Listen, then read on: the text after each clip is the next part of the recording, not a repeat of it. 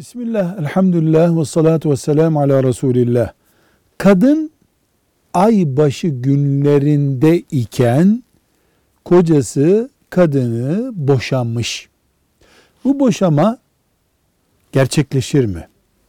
Cevap, kadın sünnete uygun, caiz ve helal olacak şekilde boşanmış olması için aybaşı ve lohusa günlerinde olmaması gerekir. Cinsel ilişki kurulmamış temizlik döneminde boşanma olmalı, boşama olmalı. Buna rağmen aybaşı gününde de kadını boşasa erkek uygun olmadığı halde boşanma gerçekleşir ama erkek böyle bir tür boşama yaptığı için günaha girer.